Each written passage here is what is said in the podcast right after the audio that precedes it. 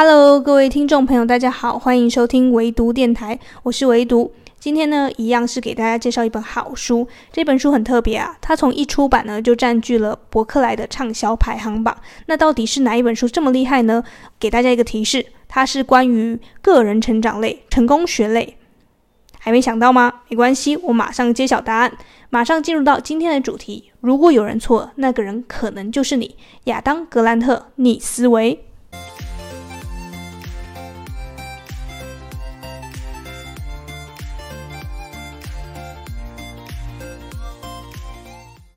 在开始介绍今天的说书之前呢，我想先问你一个问题：你在选择要看什么书之前啊，都会有什么独特的挑书方式呢？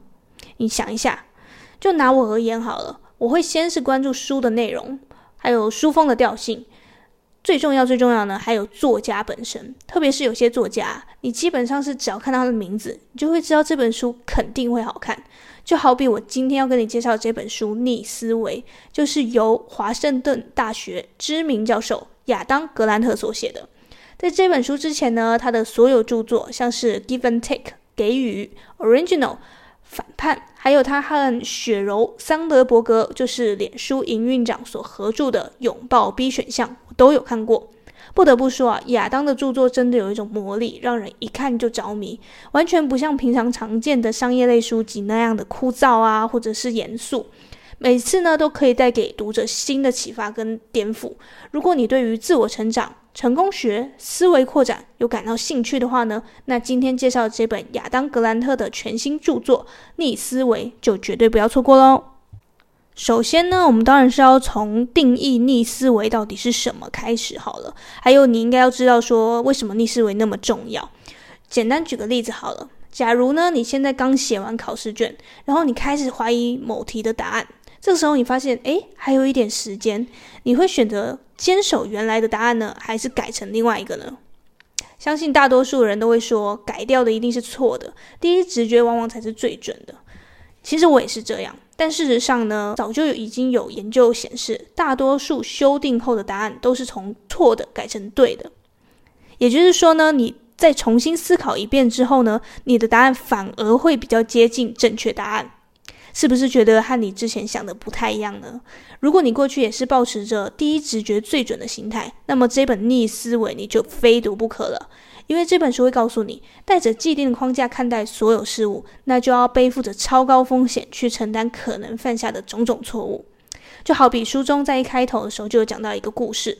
有一群精锐的荒野灭火人员，在一次任务当中呢，遇到相当棘手的大火。当时队长立刻下令带领队员撤退，没想到火势窜起的速度太快了，快到几乎都要烧到队员身后了。于是队长这时就做出一个非常反常理的举动，就是点燃火柴朝前面扔去。当时队员们都看傻了，大家想的是说，队长一定是疯了吧？怎么会在被大火烧到背后的时候，又在前面点燃另一把火？但是他们没有想到，队长其实是在制造一场逃生火。他把前面的草丛都烧光了，清空了火势燃烧的区域，所以他可以在接下来的十五分钟内，靠着朝地面的氧气逃过一劫。只可惜，还是有不少队员没有遵从他的命令而罹难。他们当时呢，没有遵从队长的命令朝逃生火走去，因为他们是在用惯有的思维在思考整个逃生路线。他们知道自己要做的是逃离大火，而不是朝他跑去。队长的做法远远超出他所能理解的范围，也超出一般人的惯有思维，所以他们选择按照平时的反应四处逃窜，所以就不幸罹难了。当然了，我们不可以否认的是，在面对荒野大火这种极端的情况下，很少人能够保持冷静，做出理性的选择，因为我们固化大脑呢，并不擅长做这些，所以这也就是我们今天要谈的逆思维之所以重要的地方。逆思维，顾名思义呢，就是要你转换一种思考方式，改变旧有的思维，重新思考一遍。听上去好像很容易，对不对？但真正要做到的人啊，却是少之又少。其实乍听之下非常简单的道理呢，真的要实际做起来，是需要靠很多很多练习的。所以亚当才会特地撰写这本书，目的就是要提醒各位，别再用惯有思维去思考所有的事情，你需要重新思考，重启思维，才能逃离陷阱。再举个例子，在轰动全球的 iPhone 出来之前，世界的手机霸主应该是一个叫麦克的人创造出来的黑莓机，就是当时商务人士人手一只的键盘手机，寄发 email 都非常的方便。你可以上网去查一下黑莓机的样子，那应该是呃比较新时代的年轻人不太知道，但是就是比较早一辈的人呢，是很常是用到黑莓机的。不得不说啊，麦克在创造黑莓机的时候，确实是个非常具有重新思考精神的人。他可可以不断地更新传统的科技知识，靠着好奇心驱动自己高速成长。所有的一切都发展得非常顺利，他也顺利的成呃成立了一家公司。但问题就是这种顺利呢，导致麦克形成了一种固化的思维，觉得这样的成功就可以一直维持，不用变动。所以，当黑莓机成为世界上数一数二的超级手机时，麦克就停止了继续重新思考的步调，放弃了他惯有的质疑精神。当两千零七年的 iPhone 出现时，麦克并没有感到任何危机，反倒是觉得那不过就是半路出家的新东西，等流行过后就不值得关注了。因为麦克始终相信，黑莓机一直都会是手机界的主流。后来的故事，相信你已经知道了。黑莓机被市场淘汰，取而代之的就是麦克当年最瞧不上的 iPhone。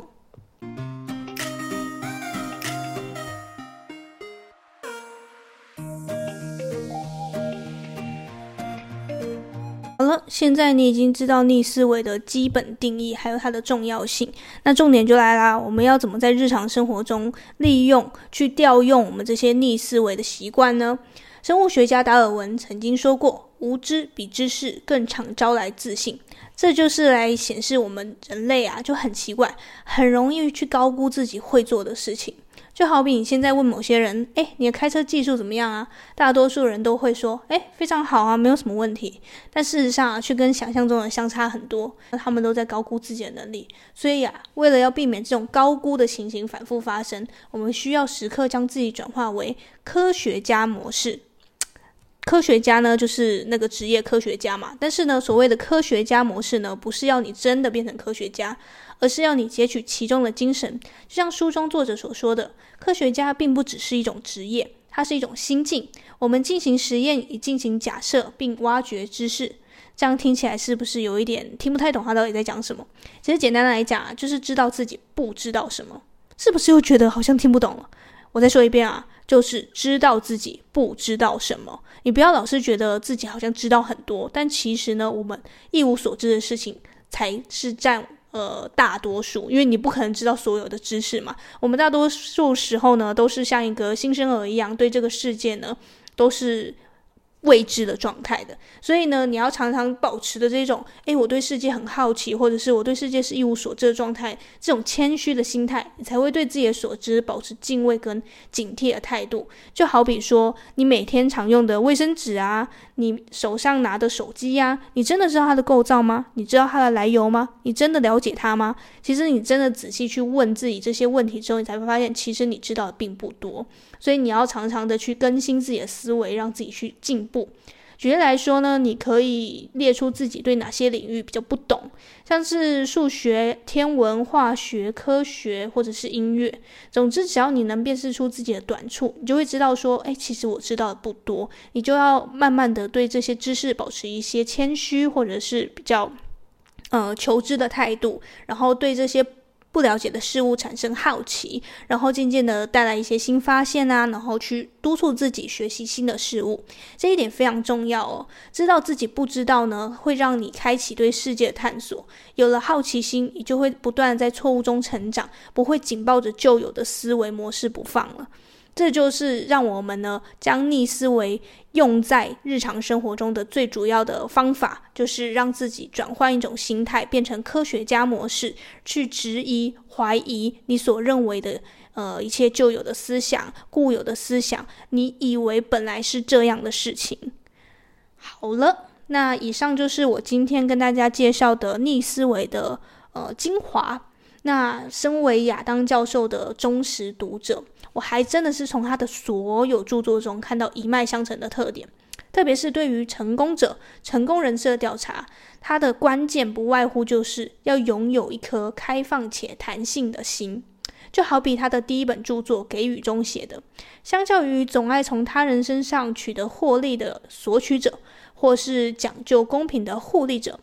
经常给予奉献的人，往往才是最大的赢家。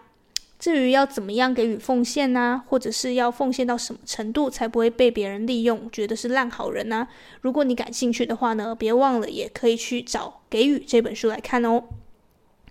还有啊。我在最后一定要提到一点，就是因为我看书有一个习惯，就是我除了看书的内容之外，我也喜欢去看这个作者的行文风格。所以绕出这本书的内容不谈，我还有一点非常想讲的，就是推荐给现在有在写论文的朋友们，你们一定要多多看亚当·格兰特教授的书，因为他的撰写方式还有论述模式都非常值得我们学习。就拿他给予、反叛还有逆思维这三本书而言，他们这三本书的共通性就是都会在书籍的开头呢，非常详细的写出撰写这本书的目的，以及呃这本书是要如何铺陈、如何架构，它的章节介绍都写得一清二楚。就比如呢，逆思维的开头上面是写着：“我写这本书的目的是要探讨重新思考如何发生”，而给予的开头是写着。这本书的重点是要阐明给予的好处和风险。你听，这不就是论文的基本架构吗？在一开始告诉你我要解决什么问题，我的目的是什么，然后在一个章节一个章节、一个论证一个论证的说明。因为我之前呢、啊、有写过硕士论文，所以我非常清楚一篇完整的论文架构应该是要怎么组成的。我在看这本书的时候就非常有感触，就很建议现在有在写论文的人呢，一定要好好的看亚当·格兰特教授的著作了，它可以让你学到很多、关于论述啊、写作啊、架构的安排，你就是在学习方面呢，就一定会有多多的呃帮助了。另外呢，一定要提到的就是亚当的著作当中呢，非常善用角色分类的方式呢，来为自己的论点做厘清跟介绍。就比如给予中呢，有提到关于给予者、互利者跟索取者这三种角色；而在逆思维当中，他有提到大多数的人在思考跟谈话的时候，都会陷入三种角色。这三种角色呢，分别是宣扬自己理念的传教士。批判他人思维的检察官和争取他人认同的政治人物，是不是听完之后就觉得对于作者想要表达的那个意涵就清楚了非常多呢？所以啊，我一直觉得亚当·格兰特教授的著作之所以这么迷人的地方，就在于他非常擅长用生动的类比和故事来感动人心，引引起读者的共鸣。我就好喜欢看他的著作，是他会从故事案例一个一个带入，他不会是那种生僻的介绍，很多研究案例分析不会，他是用故事来告诉你说，诶，有这件事，那这件事是怎么样去凸显我们人类的一些固有的思维，然后再一点一点讲出他的呃论证、他的研究、他的结果，你就会觉得非常有信服力。最后，最后呢，除了要请大家呢可以去关注这本书之外，因为我知道这本书已经很畅销了，所以你要知道它为什么畅销的原因嘛，好好了解一下它的内容，以及大家可以从中呢获得什么启发。那最后我还是想要跟之前一样丢出一个问题，让你跟我一起思考。这个问题就是呢，你认为要怎么做才能在日常生活中激发出反思维的能力呢？你可以想一想，嗯、你今天听完说书之后，你有什么样的启发？你之后想要用什么方式去激发自己的反思维能力，跟培养这个呃习惯？那去思考一下这个问题，想一下呢，要在什么样情况下，我们才可以创造更多反思维的机会？欢迎你将自己的想法呢写在留言区跟我说，我等你的回答哦。知识就是要这样子互相讨论，才会有新的发现。我们就是要这样互相的头脑风暴一下呢，才可以一起共同成长。